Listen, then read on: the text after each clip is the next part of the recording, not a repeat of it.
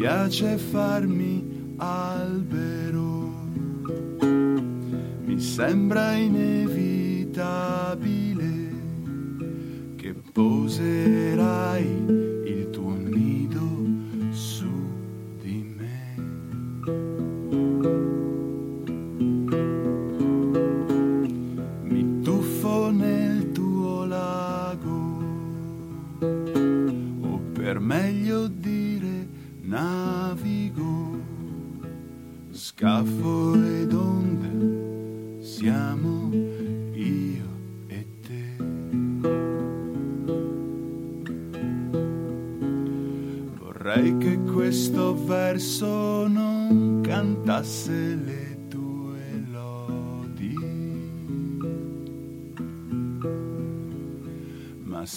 touch it, sip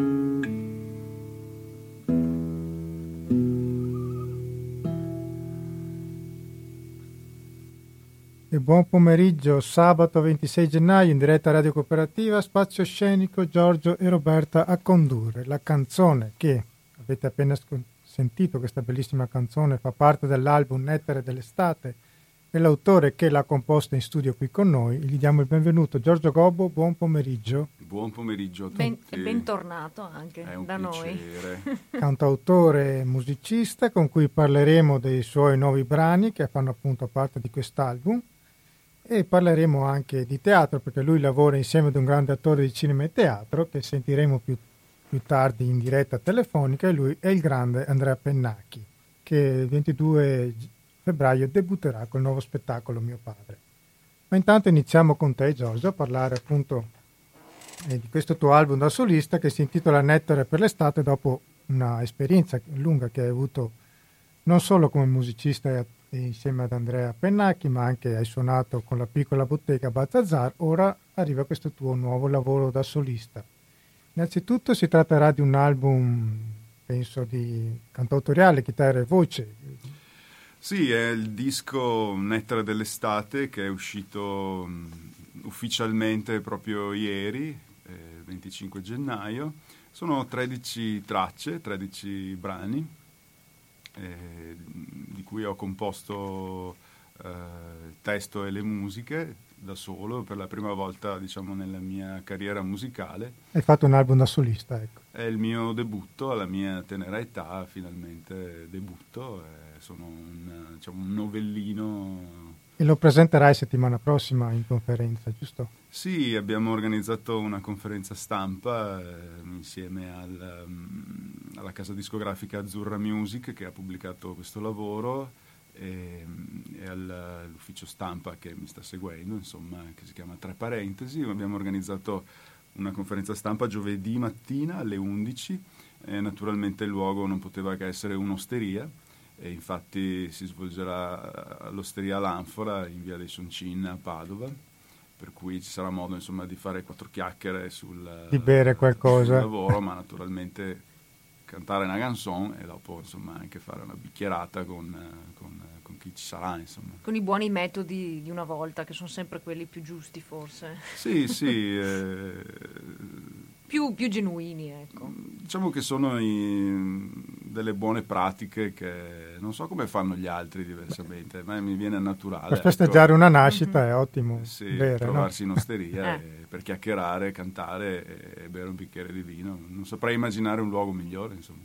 Ecco, e immaginiamo anche che insomma questo album, per dirla come si dice adesso in termini moderni, è un, è una, si può definire un concept album o no? O comunque qual è il soggetto principale di questo album? A, ti, a cosa ti sei ispirato?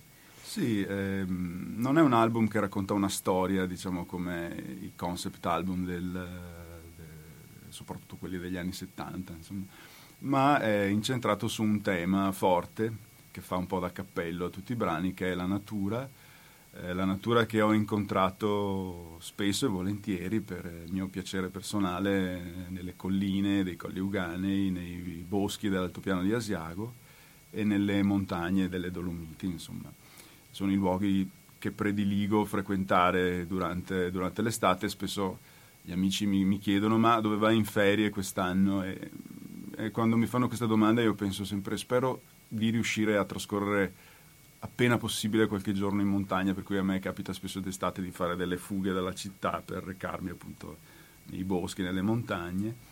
E da questi pellegrinaggi che io faccio, a volte da solo, a volte in compagnia, eh, sono nate queste canzoni. Ma ti abbiamo chiesto il titolo di questa canzone. Ah, questa prima canzone che ho cantato si chiama Come vino, come vento. Mm, infatti, adesso mi, mi, aggancio al vento perché purtroppo non possiamo non citare il, il disastro che c'è stato a fine, a fine, ottobre in tutto il nord nel Veneto e quindi e soprattutto l'altopiano di Asiago è rimasto fritto. Tu parlando prima tra di noi ci hai detto che non sei ancora andato a vedere com'è la situazione anche perché rischieresti anche di star molto male, ecco. E ci credo, insomma, a vedere le, il bosco ferito. Sì, un po' perché gli impegni mi hanno, diciamo, trattenuto, insomma, lontano dalle montagne, un po' perché in effetti eh, psicologicamente eh, so che sarà un po' una prova vedere luoghi, insomma, amati, sia da quando sono piccolo, da quando sono bambino, e che ho sempre pensato immutabili eh, vederli così trasformati, trasformati, da un disastro non sarà, non sarà facile.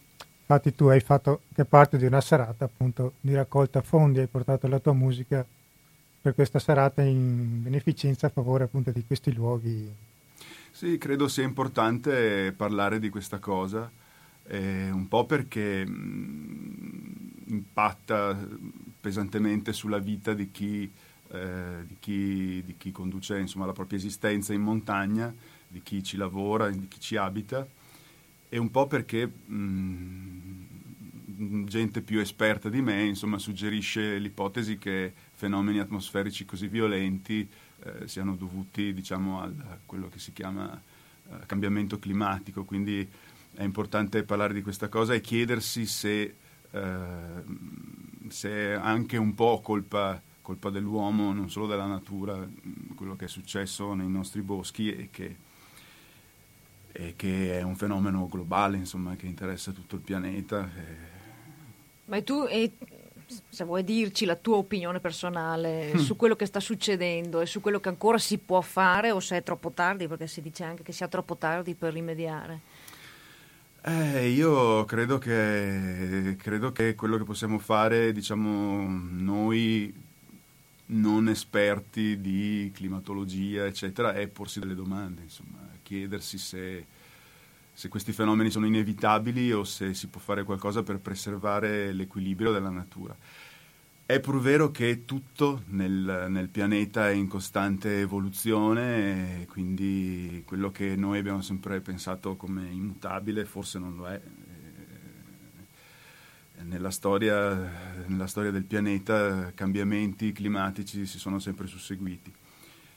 Certo che questo, questa, questa palla di roccia che noi chiamiamo pianeta Terra, lanciata a folle velocità nel vuoto e nel buio cosmico è la nostra piccola casetta, eh, siamo protetti da un piccolissimo strato di atmosfera che ci permette di vivere, di respirare, di amare, di, di stare al mondo, insomma penso che bisogna, bisogna averne cura. Ecco, sì. ah, ritornando allora al nettare dell'estate, eh, visto le tue fonti di ispirazione, i coliugani, le montagne, sarà un album più di sentimenti o racconterai delle, delle vere e proprie storie?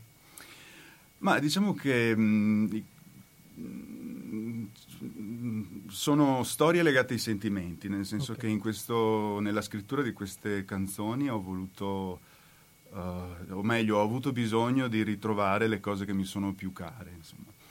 E per cui mh, dentro ci ho messo tutto ciò che mi sta più a cuore, per cui sicuramente si parla molto di sentimenti ma mm, spero e, e, credo che siano sentimenti universali, quindi che non riguardano solo me.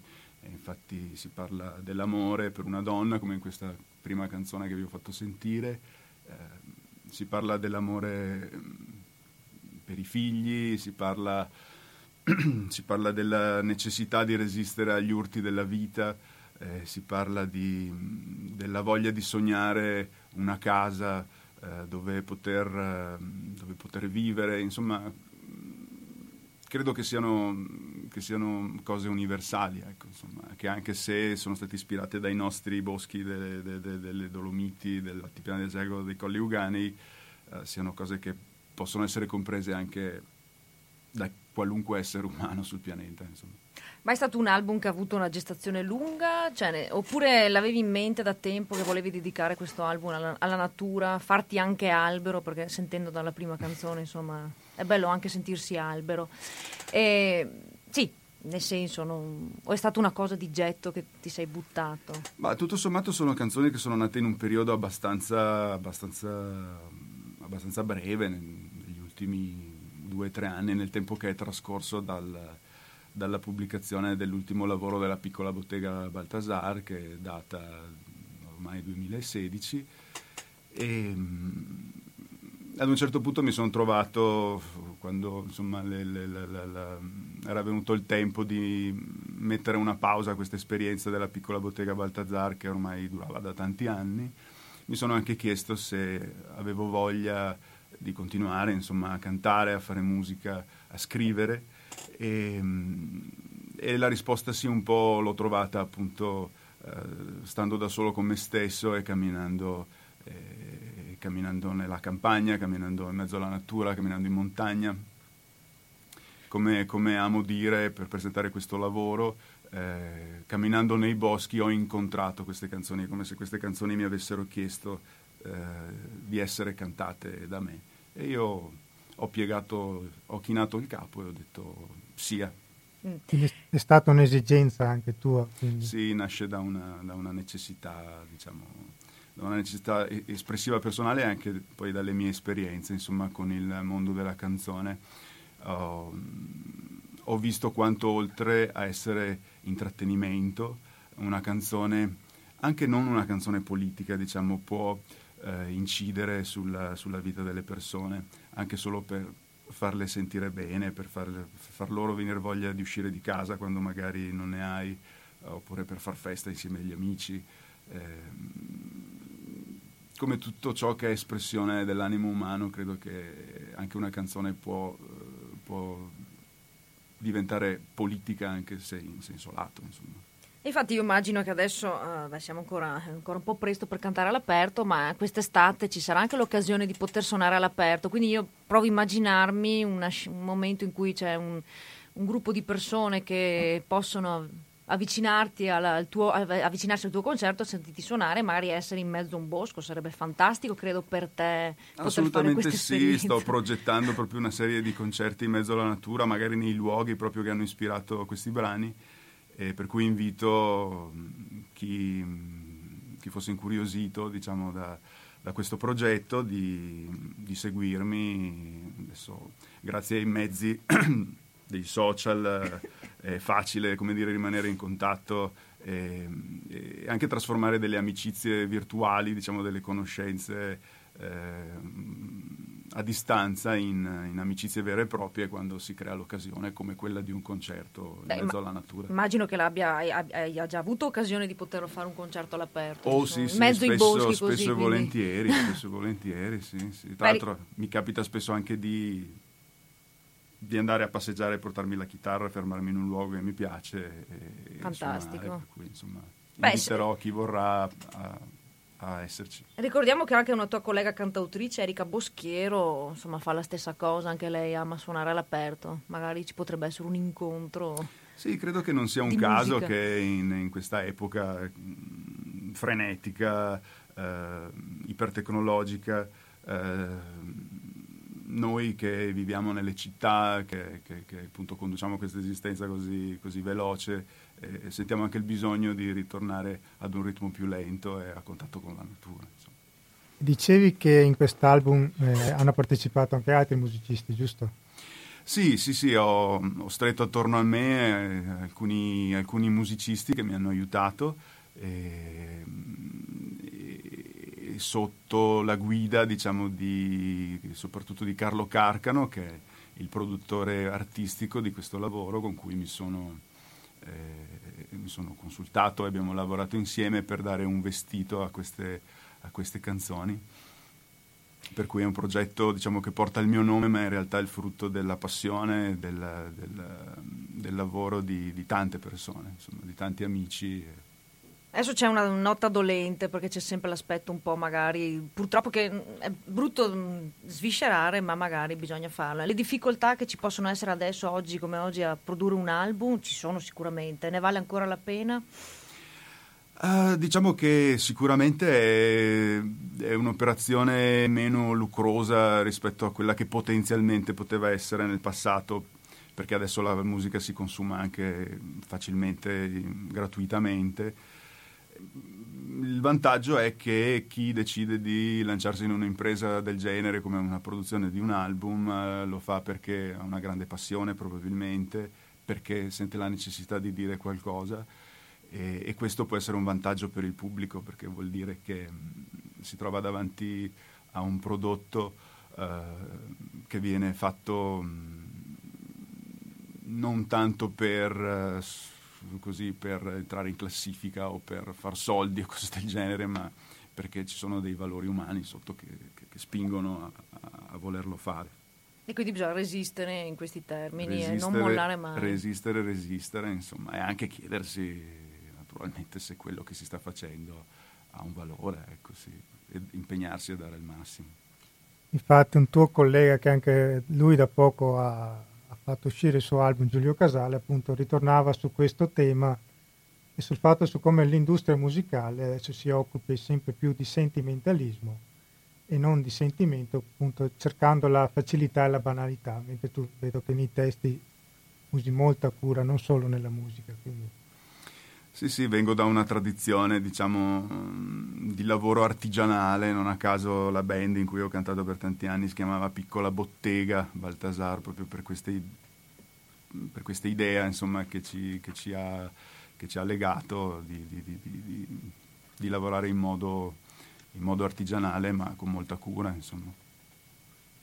Senti, allora, prima di sentire fra poco sentiremo il tuo collega Andrea Pennacchi al telefono. Ci vuoi far sentire un altro album? Un'altra, Un'altra canzone, canzone, scusa? Con piacere. Vi faccio sentire una canzone che si chiama Miele biondo del frumento. È una canzone che ho scritto mh, mm, pensando a mia figlia. Io sono padre di una, di una ragazza adolescente che si chiama Margherita e, e ho scritto questa canzone quando lei aveva 17 anni, adesso ne ha 18 per cui insomma è passato poco tempo, è una canzone nuova nuova e ve la canto con, con grande gioia.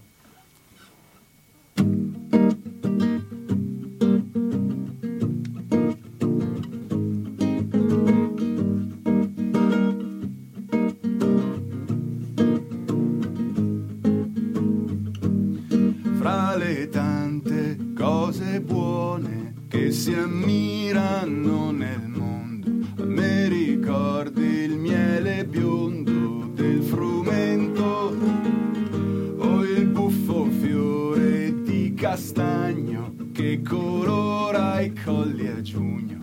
Fiore ninfa, arco e freccia, ti somiglia.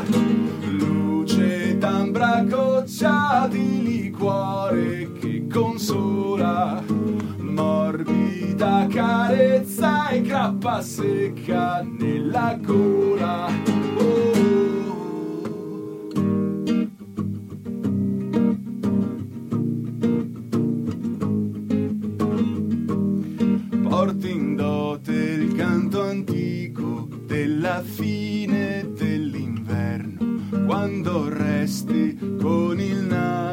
Su al tramonto, giovane fanciulla un po' selvatica e un po' urbana,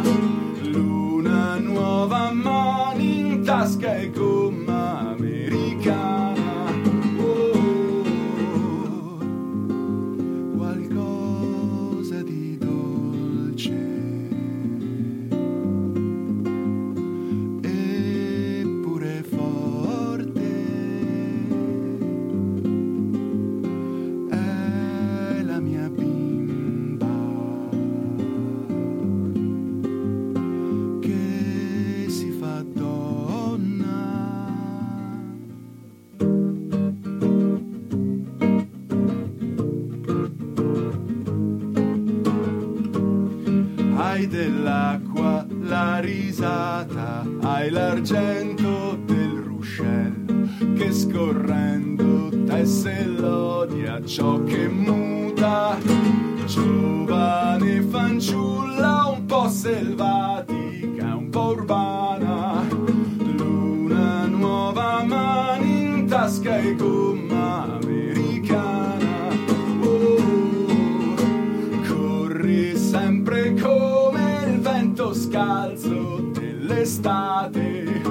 Fai cantare il bosco e dopo annunci un temporale. Oh, e quando l'aria è stanca e lontano è il temporale, con tutto il bosco taccio per lasciarti riposare.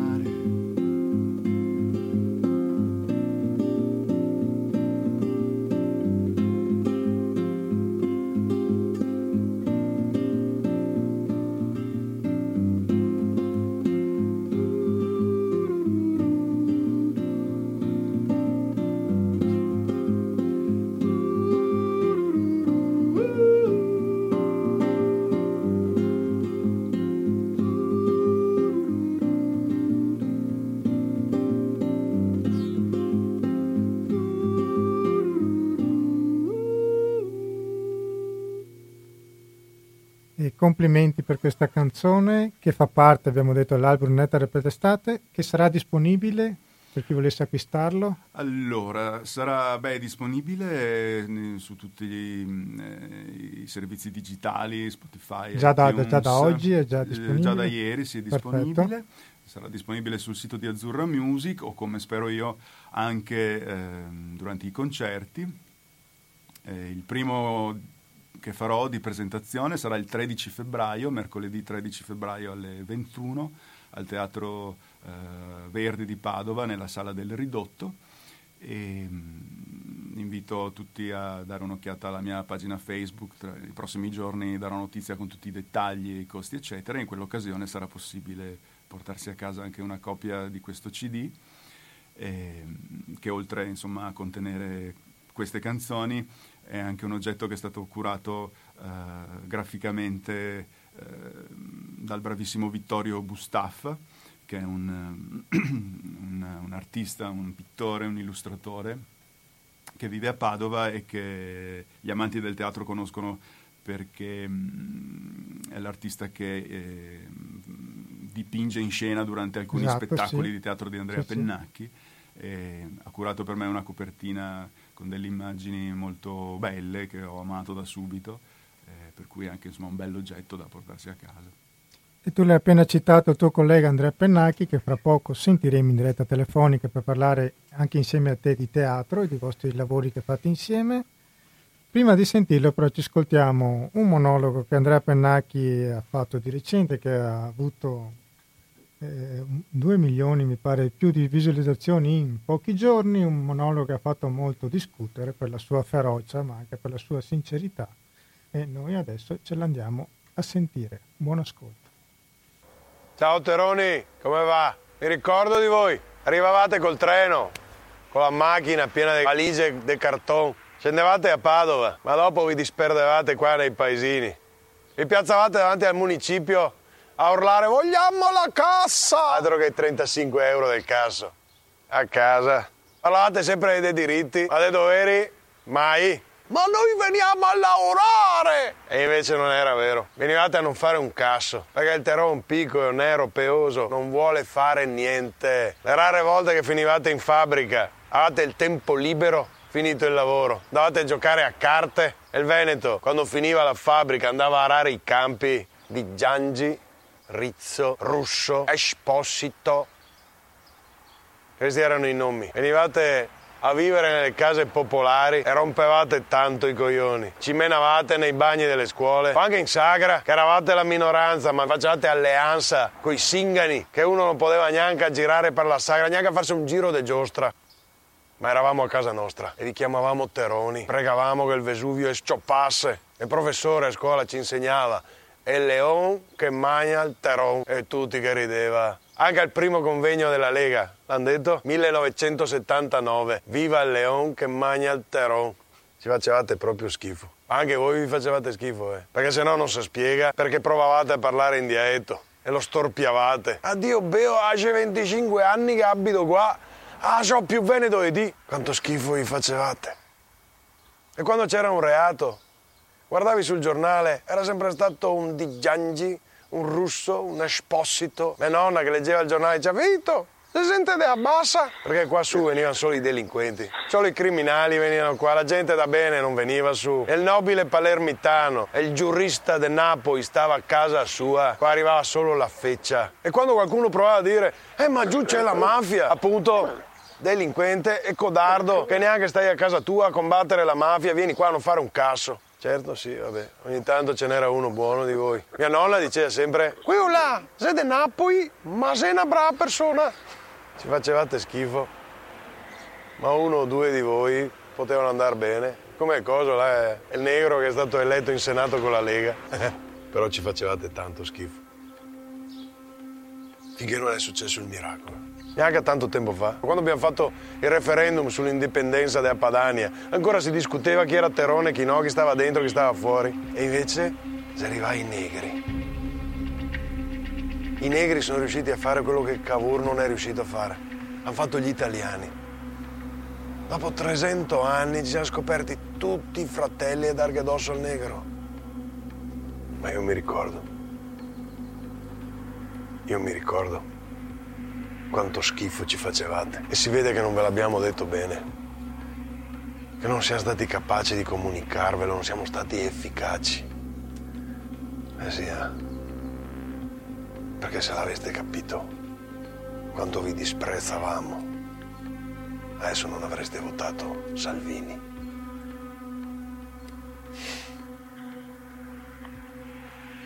Non avreste neanche coraggio di nominarlo il ministro dell'interno.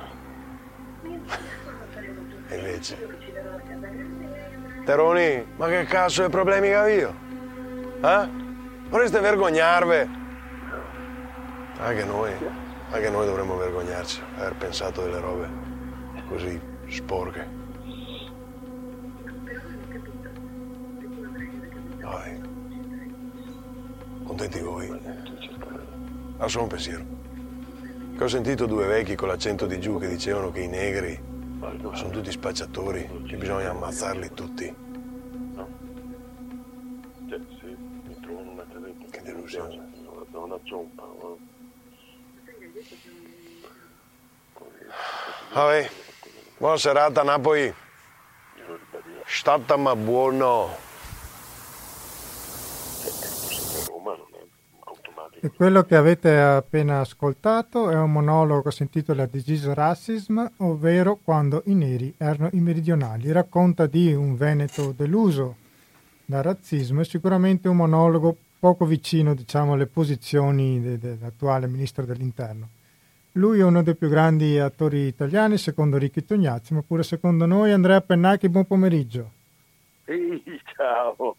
Ciao Andrea, ciao. Allora, solo un accenno riguardo a questo monologo, che è un monologo che tu non ti aspettavi eh, mu- muovesse questo, questa cosa.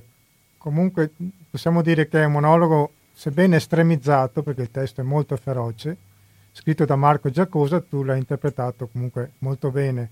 Hai avuto anche commenti negativi, oltre a, a comunque a... Eh, una, una, una caterva, è stato, è stato interessante. Del resto quando entri nell'ambito, eh, insomma, stiamo parlando di milioni di, di contatti, è ovvio che contatti tutto, nel senso gente che non conosce la tua eh, vita, che non conosce la tua carriera, che non sa chi sei, addirittura molti lo scambiavano per un personaggio vero, cioè per una persona vera che forse in un impeto di follia aveva noleggiato un drone per poter insultare i meridionali invece appunto Diciamo che nei social la- la- l'insulto viene anche facile. Sì, diciamo, è la prima risposta, uno guarda per un 30 secondi, 40 Esatto. e poi parte eh, con la capoccia, come, come ne- è, la, è la- è la variante virtuale delle vecchie birrerie dove ci si ubriacava.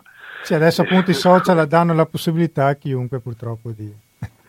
Sì, in in- per fortuna, diciamo. Ecco. Sì, per fortuna... una roba? ho notato che c'è per, ognuno, per uno che o una che scriveva una risposta che denotava, diciamo, quantomeno di non aver ascoltato fino alla fine il monologo, ho notato con piacere che c'erano sempre due o tre risposte direttamente a quel commento di, di persone che invece cercavano di eh, farla arrivare insomma, a una conclusione un po' più intelligente. Ecco, per cui diciamo ehm, pur nella battaglia eh, non ho perso di ottimismo. Ecco. E poi l'hai portato comunque anche a propaganda live da Macox che Zoro, Sì. dove là i tweet volano veloci, insomma si fa anche la classifica de- dei- delle, delle reazioni, per cui insomma, citando Sì, il programma, com'è stato? È stato fantastico, penso, andare là. Beh, è stato molto bello, è stato molto bello, loro sono stati molto carini, molto ospitali, mi è solo dispiaciuto di non poter mh, fermarmi un minuto in più, ehm, io sono rimasto lì però non, non siamo stati sul palco a, a dire altre due cose, semplicemente magari fare solo i nomi per- delle altre persone che erano coinvolte nel progetto, che c'era stato un lavoro di gruppo in cui io ero semplicemente l'attore. Eh, perché tutti quanti poi dicono "Ah, il monologo di Andrea Pennacchi, io grazie, ringrazio tutti, ma l'ha scritto un bravissimo Marco Giacosa, c'è stato un Francesco Imperato che è un regista eh, giovane ma secondo me di, di grande capacità, eh, stato tutto un gruppo di tecnici che hanno lavorato, insomma mi è dispiaciuto di no- anche solo non poter dire questo, dire che c'era il progetto This is Racism, ehm, però insomma è stato anche bello farlo davanti a un palco per renderne evidente la natura teatrale, insomma, ecco.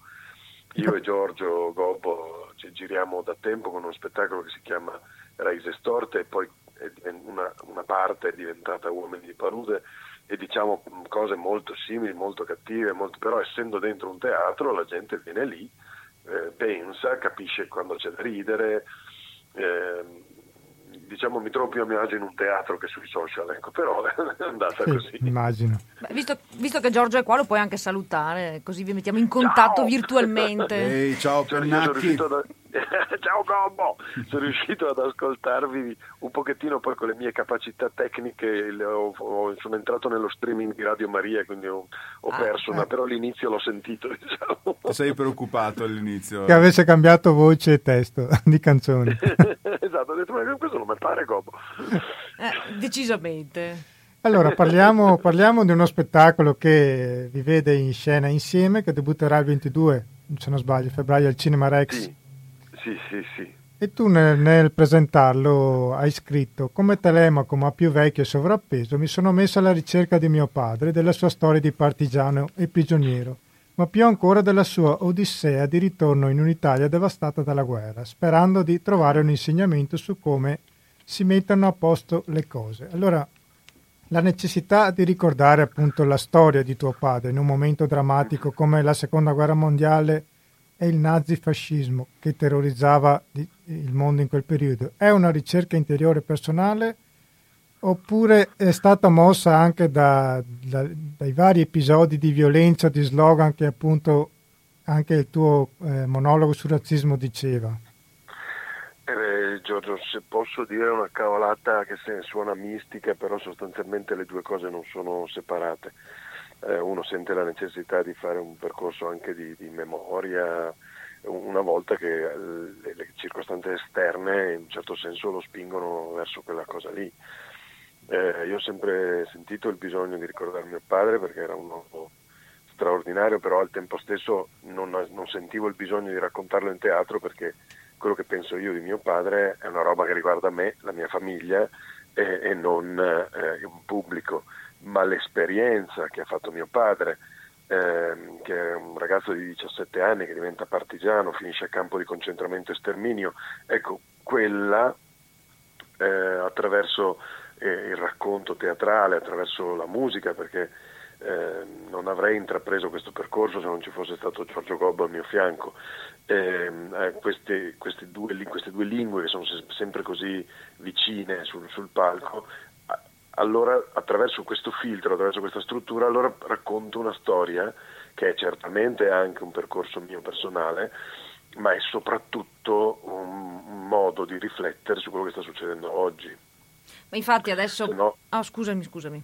No, non era solo, se no non avrebbe senso, se no sarebbe io che vado a parlare della mia famiglia, ma eh, ne parliamo al bar con i miei amici, con le persone che mi sono care, della mia famiglia questo è un altro discorso, questo è un, un, racconto teatrale. Ma infatti anche tu inserisci all'interno dello spettacolo anche la mitologia, Omero e ricordando anche che domani è la giornata della memoria, eh, non, sì, sì, che non ci si ricordi soltanto in un giorno all'anno, ma che sia anche un argomento che possa essere sempre di monito anche a chi viene a vedere i vostri spettacoli, che non bisogna mai abbassare la guardia. Ecco. Assolutamente, e anche che ehm, adesso ci sono delle polemiche che a volte prendono delle pieghe molto social, molto communication, molto... però in realtà ci sono delle istanze dell'animo umano che sono eterne, che tornano ciclicamente, delle sfide a cui bisogna rispondere. Eh, spero noi sapremo rispondere nel modo giusto. Secondo me mio padre è uno di quelli che hanno risposto nel modo giusto eh, va, va, anche detto che c'è un, dentro questo racconto una piccola riflessione anche su altri che hanno risposto in maniera diversa. Ci interroghiamo molto su, su non diamo per scontato niente, ecco, non, non, è una lezione, il teatro è questo di bello, non andiamo a insegnare niente a nessuno, raccontiamo una storia il più possibile eh, vicina alla realtà documentaria, che sono andato a ripescare in fondo proprio Um, addirittura ho trovato di recente anche fonti americane su, sul campo di concentramento di mio padre, sulla liberazione, che coincidono in maniera proprio pazzesca con il racconto che mi ha fatto eh, non tanto mio padre che mi ha raccontato poco, ma mio, quello che io chiamo mio zio, che è eh, il fratello di, di, prigionia di mio padre, che è ancora vivo, ha ancora una memoria molto lucida di quegli anni ed è pazzesco perché è confermato dalle fonti storiche che sono riuscito a, a trovare, quindi anche proprio come una mente lucida non, non, si fa, non trasforma niente in favola, diciamo, ma mantiene eh, una presa salda su quello che è successo. Anche se sappiamo che la, la memoria poi insomma, tra, ritrasforma tutto eh, in, in vario modo, però questo rimane. È un interrogativo che mi sono sempre posto io leggendo alcuni libri sulla, sulla resistenza.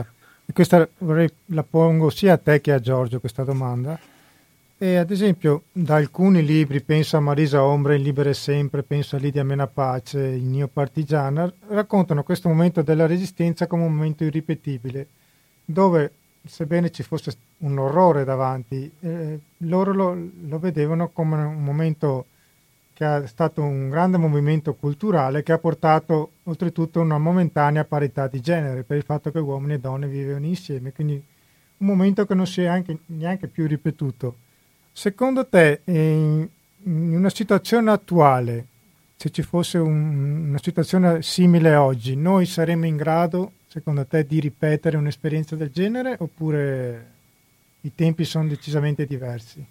Vabbè, allora i tempi sono diversi, eh, l'animo umano però non è tanto diverso, non siamo tanto diversi da, da, da, dai paleolitici, figurati se siamo diversi da quelli degli anni 40 Ehm, come reagiremo? Eh, questo non lo so perché ogni volta la storia si beffa di noi, fa arrivare a delle condizioni molto simili, e, però eh, i, i della storia si, si, si, prendono ogni volta in maniera diversa, è difficile prevederlo.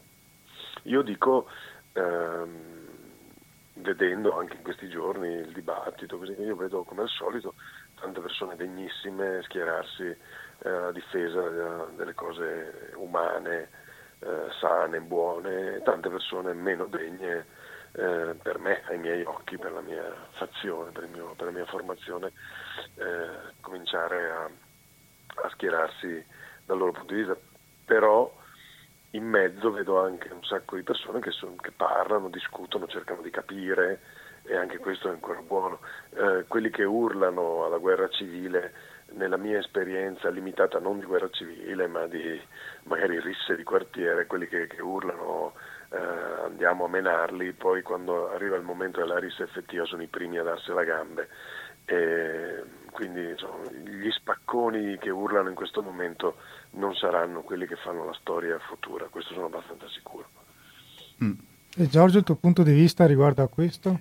Uh, ma a me viene da pensare che da un certo punto di vista ehm, la battaglia non sia mai, non sia mai finita e quella che è stata l'esperienza della, della, della lotta diciamo, di resistenza a favore dei, dei, dei, dei valori democratici è continuata poi in tutti i decenni successivi e continua ancora oggi, ha preso la piega di una battaglia culturale, quindi si combatte a forza di idee, a forza di profondità di pensiero e, e continua ancora oggi e io e Andrea che giriamo tantissimo per, per, per il nostro lavoro incontriamo tantissime persone che fanno della loro attività culturale, perché è quello di cui ci occupiamo noi con il teatro, un, um, un'isola di resistenza, come dire. Coltivano un pensiero uh, personale, alternativo, molto spesso molto intelligente, molto spesso mm, super interessante e aggregano attorno a loro mm, persone che hanno una sensibilità comune, quindi adesso non voglio fare un parallelismo diciamo azzardato con le bande partigiane, però diciamo che di partigiani in giro ne vediamo, ne vediamo molti. Eh, però per fortuna non, dire, all'interno di quello che è il dibattito democratico di un paese, di un grande paese come l'Italia. Insomma. Forse se tutte le associazioni culturali, come, come citavi tu, forse magari fossero un, un po' più unite, magari la, la, voce sarebbe più intensa, più forte. Questo forse sì. Eh, Penso movimenti delle donne. Eh, questo sarebbe senz'altro auspicabile, anche se mi, viene, mi, vengono in mente alcune pagine, non so, dei piccoli maestri di Luigi Meneghello, dove eh, questi incontri improbabili tra partigiani sì, ma di gruppi diversi diventa quasi eh, parodistica, no? nel senso che è, è, forse è insita nella nostra natura anche quella di essere eh, così divisi per bande anche quando siamo, quando siamo tutti dalla stessa parte. Diciamo che l'unità è sempre, sempre una cosa bella, ecco, quando si verifica, è una tensione che non ci deve mai, non ci deve mai abbandonare. Poi richiamando anche Andrea al, al, dialogo fra di noi, visto che adesso ci ha ascoltato un po', eh, anche il fatto che non è che ci, ci, debba essere per forza una guerra effettiva come è stato nella seconda guerra mondiale, cioè ogni giorno bisogna sempre combattere e poi vediamo che anche oggi come oggi... Eh, abbiamo situazioni abbastanza serie cui, a cui pensare, quindi non bisogna mai abbassare la guardia anche da questo punto di vista. E tu Giorgio musicalmente come lavorerai a questo spettacolo? Allora, ehm, sì. su diversi piani, eh, nel senso che siamo andati a, naturalmente a... a... Eh, perché sta, adesso sta parlando Giorgio. Cioè, prego, prego. andati... C'era un intervento di Pennacchi eh, non previsto. So, so, che è alle prese con, uh, con la piccola, per ah. cui che vuole, la salutiamola. Su, vuole la sua attenzione, giustamente. Eh, no, niente, dicevo, siamo andati a rivedere un po' quello che era il, il, il repertorio, insomma, quello che si cantava in quegli anni, però mh, mm, l'abbiamo preso ed utilizzato um, allo scopo di raccontare la storia, ecco, non per fare un po', diciamo, un, un'operazione da museo. Ed infatti ho anche lavorato nella realizzazione di musiche originali che potessero fare da colonna sonora dal vivo um, e, da questo punto di vista avrò uh, vicino a me eh, Gianluca Segato alla lap steel guitar e Graziano Colella alle percussioni eh, che mi aiuteranno a creare proprio dei veri e propri eh, paesaggi sonori per raccontare questa odissea, quella che io sin da subito su indicazione di Andrea, ho colto come un'odissea. La storia del papà di Andrea in realtà è la storia di tutti quelli che cercano di tornare a casa in qualche modo o di trovare una casa e devono affrontare eh, delle prove molto dure per eh, ritrovare il, il, proprio posto e il, eh, anche la propria umanità che eh, all'interno di un campo di concentramento eh, veniva, ehm, veniva scientificamente eliminata nei prigionieri. E, ehm, e, quindi dentro ci sono questi temi forti che sono il ritorno a casa, la nostalgia, la vendetta, eh, è un altro tema importante e, ed è molto affascinante ed interessante eh, la sfida di raccontare queste cose con la musica. Allora Andrea, eh, ricordiamo che lo spettacolo Mio Padre sarà eh, il 22 febbraio al Cinema Rex di Padova, se non mi sbaglio. E vorrei anche adesso citare un altro spettacolo, un altro spettacolo tuo che si intitola Il Visitatore, che è, uh-huh. è, è, stato al Teatro La Fenice e tornerà al, di nuovo alla Fenice il 28 febbraio, che ti vede sì. alla, all'ideazione drammaturgica insieme a Marco Gnaccolini, che è stato nostro sì. ospite. Parlaci tu di questo Marco. spettacolo perché non vorrei dilungarmi troppo. Prego Andrea. Ma eh, allora, beh, con molto piacere, mm, è uno spettacolo molto bello, molto divertente, tanto per dire, eh, perché non c'è solo diciamo, l'impegno, ma c'è anche l'impegno a divertire la gente, a, per, a fargli sognare per un po', perché il teatro è anche questa cosa ed è sempre una roba a cui noi abbiamo tenuto molto, diciamo. anche per questo che io, ad esempio, e Giorgio spesso andiamo in giro con spettacoli impegnati e spettacoli più dichiaratamente comici o comunque di intrattenimento, noi speriamo intelligente. Questo è parte di questo, di questa diciamo, branca del teatro che ci piace molto. Ho accettato con piacere una produzione eh, della Fenice e della Pantakin da Venezia, che sono secondo me tra i migliori eh, creatori di, te, di, commedia dell'arte. Eh, ci hanno affidato questa cosa a me e a Marco Gnaccolini, devo dire la verità. Eh, per onorare il vero che il grosso del lavoro l'ha fatto Marco Gnaccolini, io e lui abbiamo un po' parlato, abbiamo messo idee, sogni, ma poi la scrittura effettiva eh, fino al momento delle prove che poi vedono passare un po' la palla agli attori, l'ha fatta eh, Marco Gnaccolini. È un testo un po' così, appunto, di sogno in cui immaginiamo che ne, nella sua tarda età Shakespeare sia andato a Venezia, l'abbia vista. Eh, Al carnevale, giusto? Esatto, esatto. Beh, siamo anche eh, nel periodo giusto. esattamente, e che immagini, insomma, che tragga materiali per le sue opere da, ehm, per il Re Lear, la Tempesta, ma anche altre insomma, che, di, che citiamo dentro lo spettacolo, eh, dal, da, da, una festa che vede a Palazzo Grimani fatta da una compagnia della calza. E il primo attore della compagnia della calza è Michele Modesto Casarin, che a mio avviso, a mio modesto avviso, è uno dei migliori commedianti dell'arte in Italia, ancora attivi, anzi estremamente attivi nel suo caso.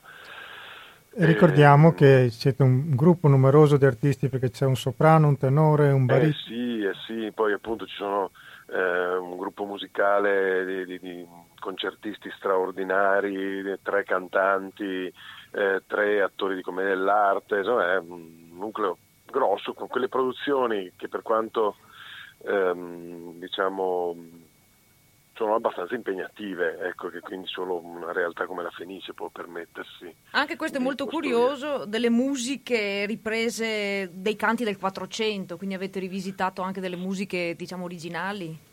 Hanno sì, sì, sì, beh, gli esperti musicali, perché io ovviamente non mi permetterei mai. Beh, potresti sperimentare. Canto, esatto, io massimo canto canzoni tradizionali venete.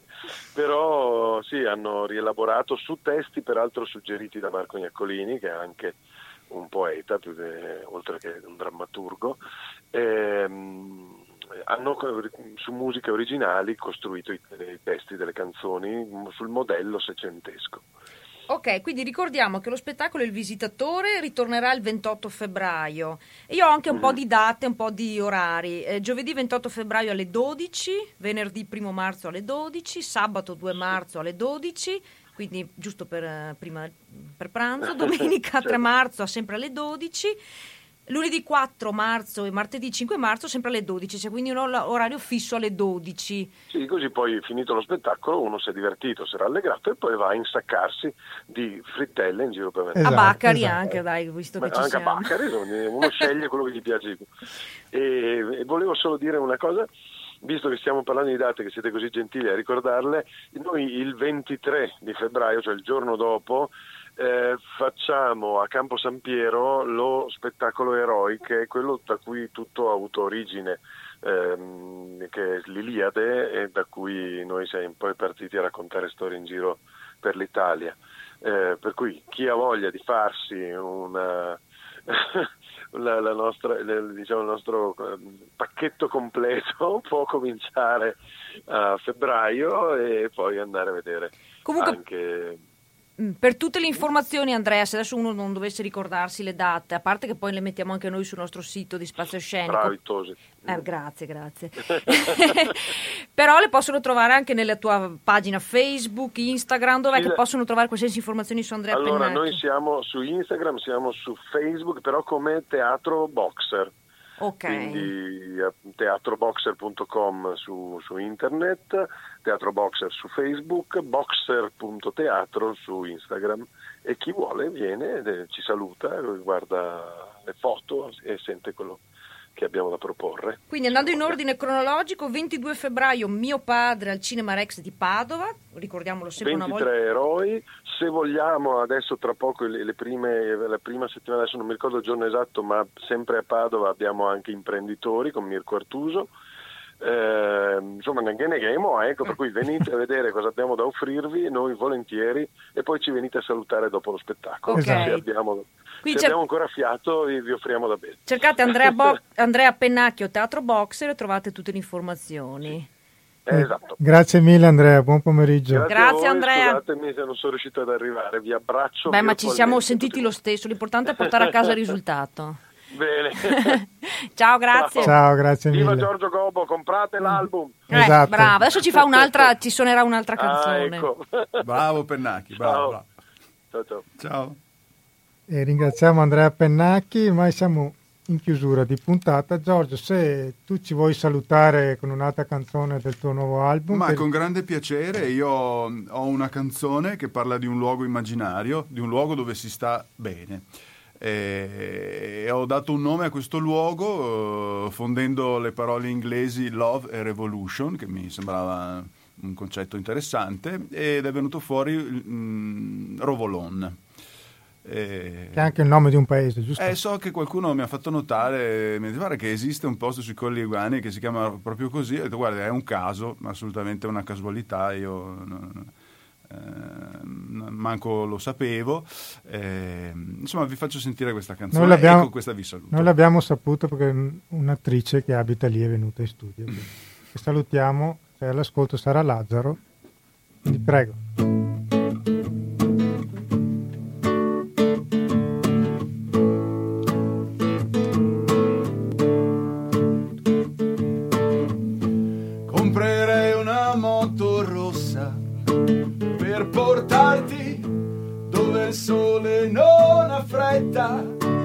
E ci aspetta, però soldi non ne ho. E se ti basterà, prenderemo la corriera che va in collina a Rovollon, a Rovollon. Io ti porterei a Rovollon, a Rovollon. Ti stesi sopra un plate a Rovollon, a Rovollon. Lontano dal wifi a Rovollon, a Rovollon. Per scordare i guai. Compileremo un lungo elenco di parole per descrivere le nuvole.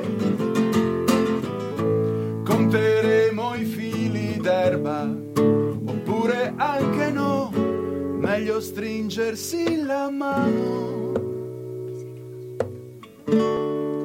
Con gli occhi chiusi, a rovollon, a rovollon, con te io volerei, a rovollon, a rovollon, e un po' di fantasia, a rovollon, a rovollon, così soltanto noi, a rovollon, groppa gli